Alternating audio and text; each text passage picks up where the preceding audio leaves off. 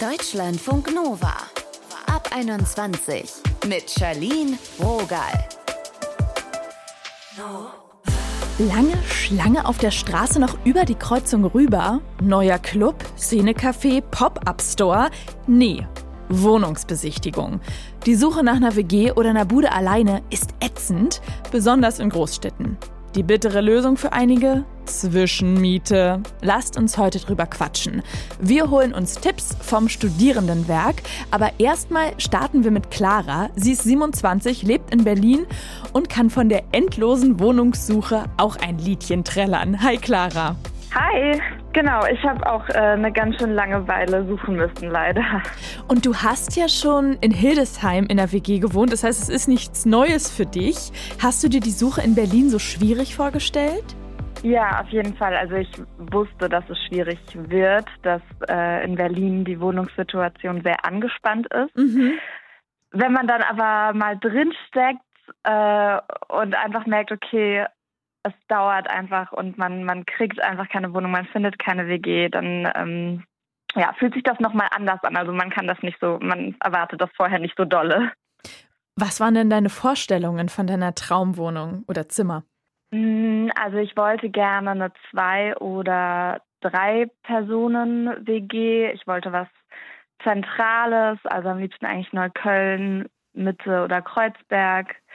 Ich wollte gerne mindestens 20 Quadratmeter haben. Ich wollte einen Balkon haben. Ich ähm, wollte gerne, dass es ein Wohnzimmer in der WG gibt. Mhm. Aber ja, die meisten dieser Sachen sind äh, leider nicht wirklich machbar in Berlin, äh, beziehungsweise sehr hohe Ansprüche. Das heißt, du musstest ein bisschen runterschrauben?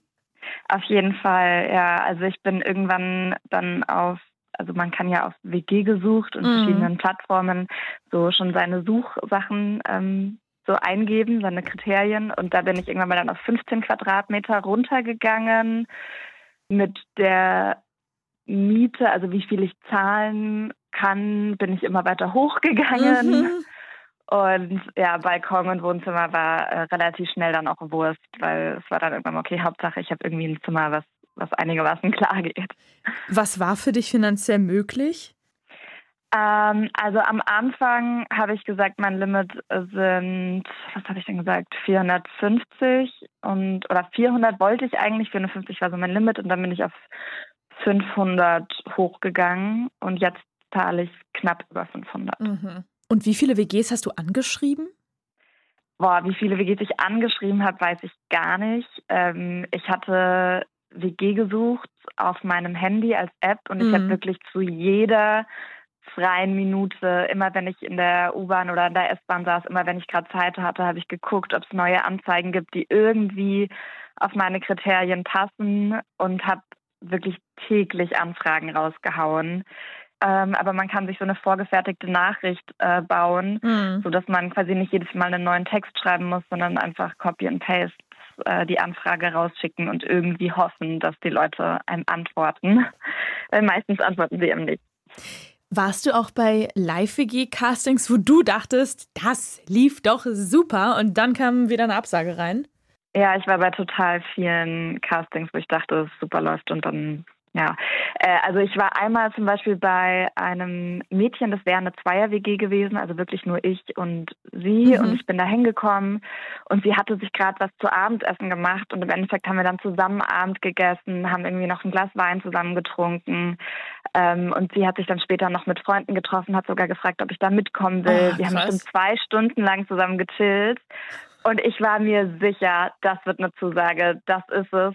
Und dann kam halt doch eine Absage, weil irgendeine Freundin wohl sich entschlossen hätte, doch auch bei ihr einziehen zu wollen. Und so oder so ähnlich ist es auf jeden Fall mehrere Male passiert. Und das ist, ist halt super bitter. frustrierend, weil man immer wieder Zeit und Emotionalität irgendwie auch investiert und dann halt immer wieder ja, Absagen bekommt. Und sag mal, Thema Zwischenmiete. Welche Emotionen hm. baust du da auf? Äh, ja, keine guten. also ich war vier Monate jeden Monat in einer anderen Zwischenmiete, also immer in so Monatszwischenmieten. Boah. Und das ist halt heftig, weil man nie richtig ankommt.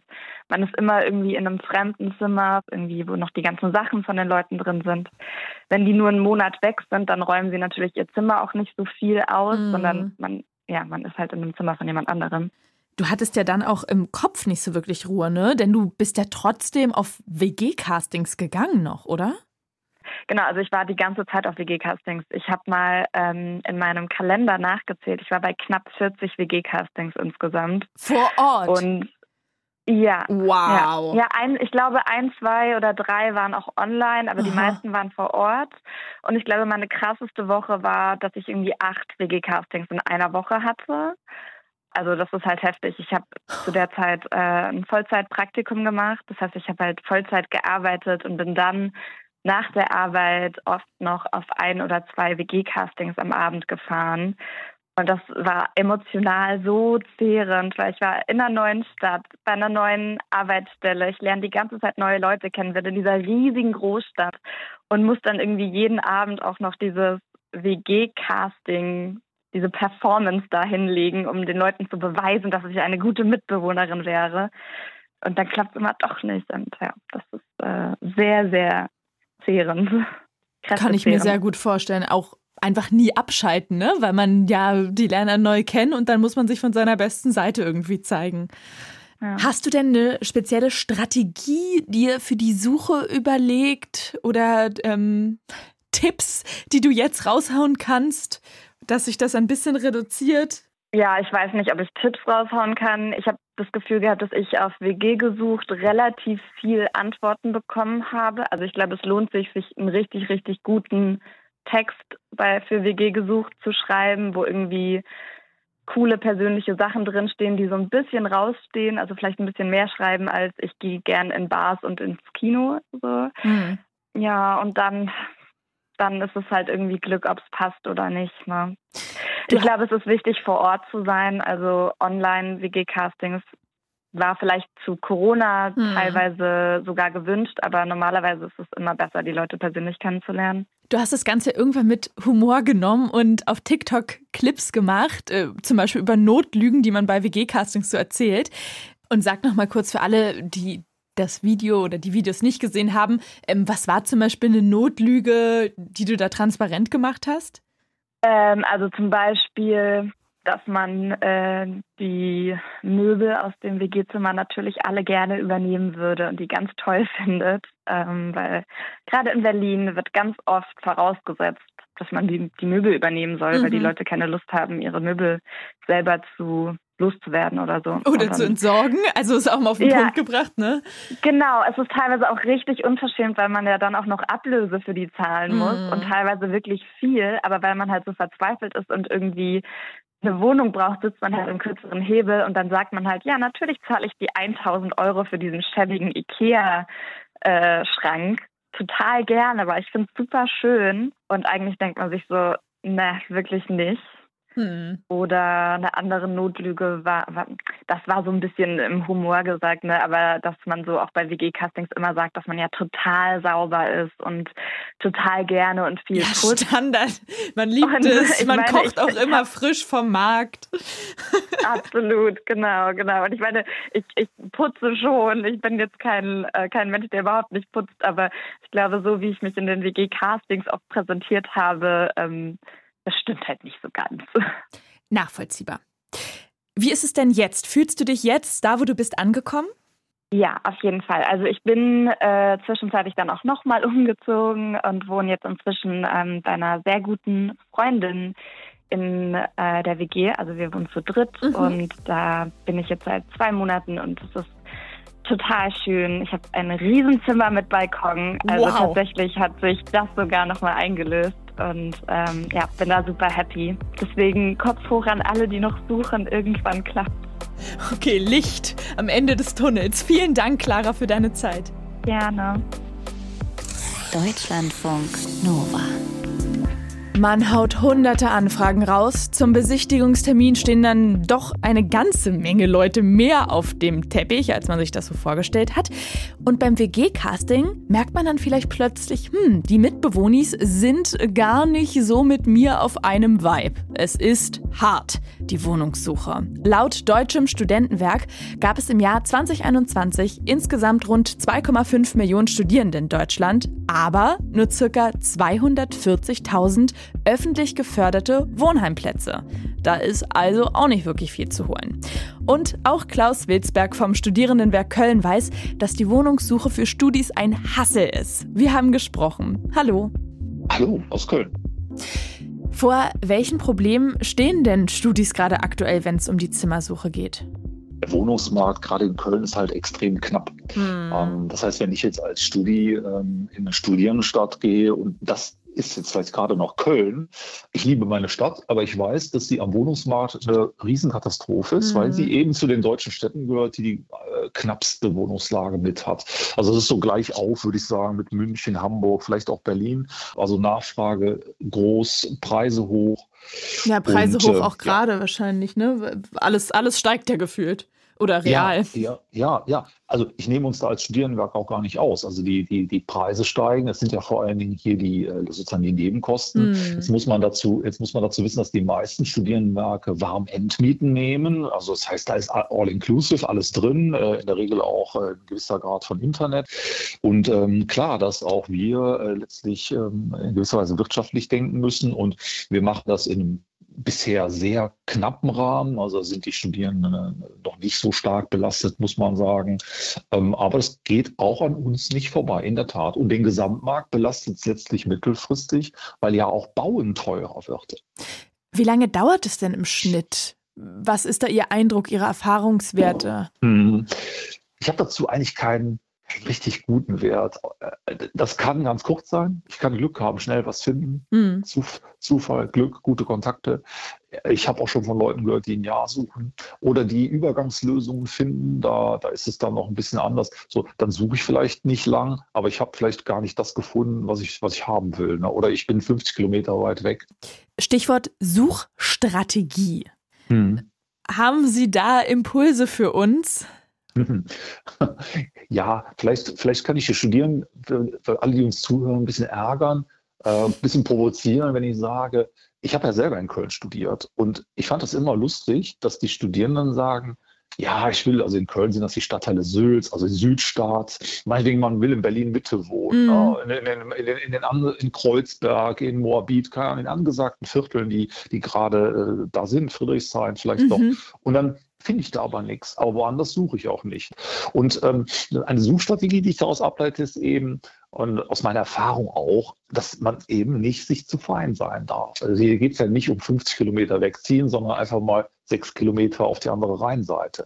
Wobei äh, ich schon den Eindruck habe, dass, äh, also gerade jetzt, so auch im Umfeld, was ich so habe, dass am Anfang sind Träume da und dann ist man relativ schnell an dem Punkt zu sagen, gut, dann ist es halt nicht Bezirk XY, sondern Hauptsache eine Wohnung finden. Also gibt es, sag ich mal, noch andere ähm, neben den Portalen andere Möglichkeiten, sich irgendwo zu bewerben? Also bringt es was, mhm. Zettel aufzuhängen oder bei anderen ja. Trägern? Ich weiß es nicht. Ja. Man darf auch mal auf gute alte Medien zurückgreifen. Es gibt in allen Städten irgendwelche kleinen Lokalblättchen, die auch durchaus off, also mhm. nicht, äh, im Printbereich sind. Die würde ich durchaus auch mal sehen. Da sind oft nur sehr wenige Sachen drin, weil das meiste nun mal offline, äh, online läuft. Aber ich würde auch online nicht nur auf die Dickschiffe wie Immo-Scout setzen, sondern auch mal schauen, gibt es da noch andere Portale?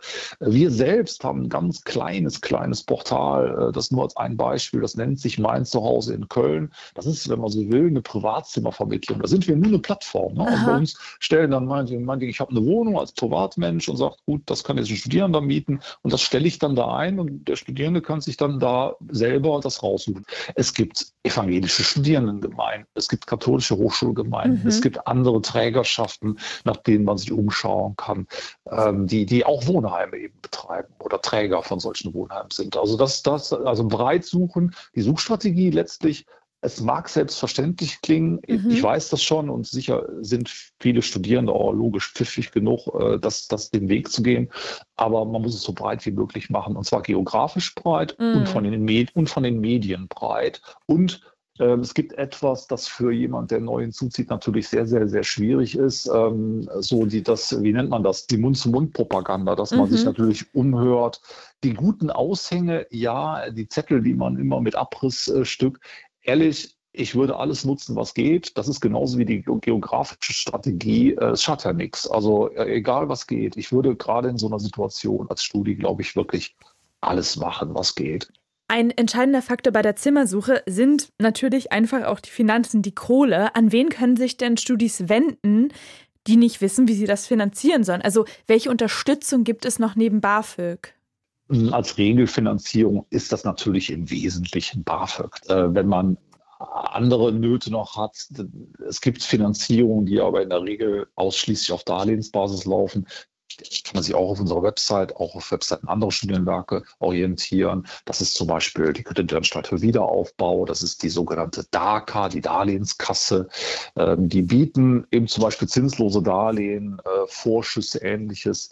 Aber das sind letztlich, wenn ich es ein bisschen wert war, ein bisschen Nebengleise. Es sind doch alles 100% Darlehensformen, während das BAföG ja mindestens schon mal zur Hälfte geschenkt ist. Ähm, wir haben dann noch so etwas, wenn man wirklich einen Notfall hat. Ne? Mhm. Also eine akute, das ist ja auch, kommt ja auch häufiger vor, gerade in der Pandemie hatten wir das, äh, da haben wir dann die Sozialberatung, die dann eben auch aber eher Vorschüsse auf einer Darlehensbasis, die sind dann rückzahlbar, kosten aber keine Zinsen. Wir versuchen damit so, wie kann man das nennen, so ein bisschen die Liquidität, also dass man so gerade, wenn man schlecht bei Kasse ist, mhm. dann, können, dann können die Studierendenwerke in der Regel da helfen. Aber das sind eher die Notstopfen. Die Regelfinanzierung ist schon, das ist BAföG, genau.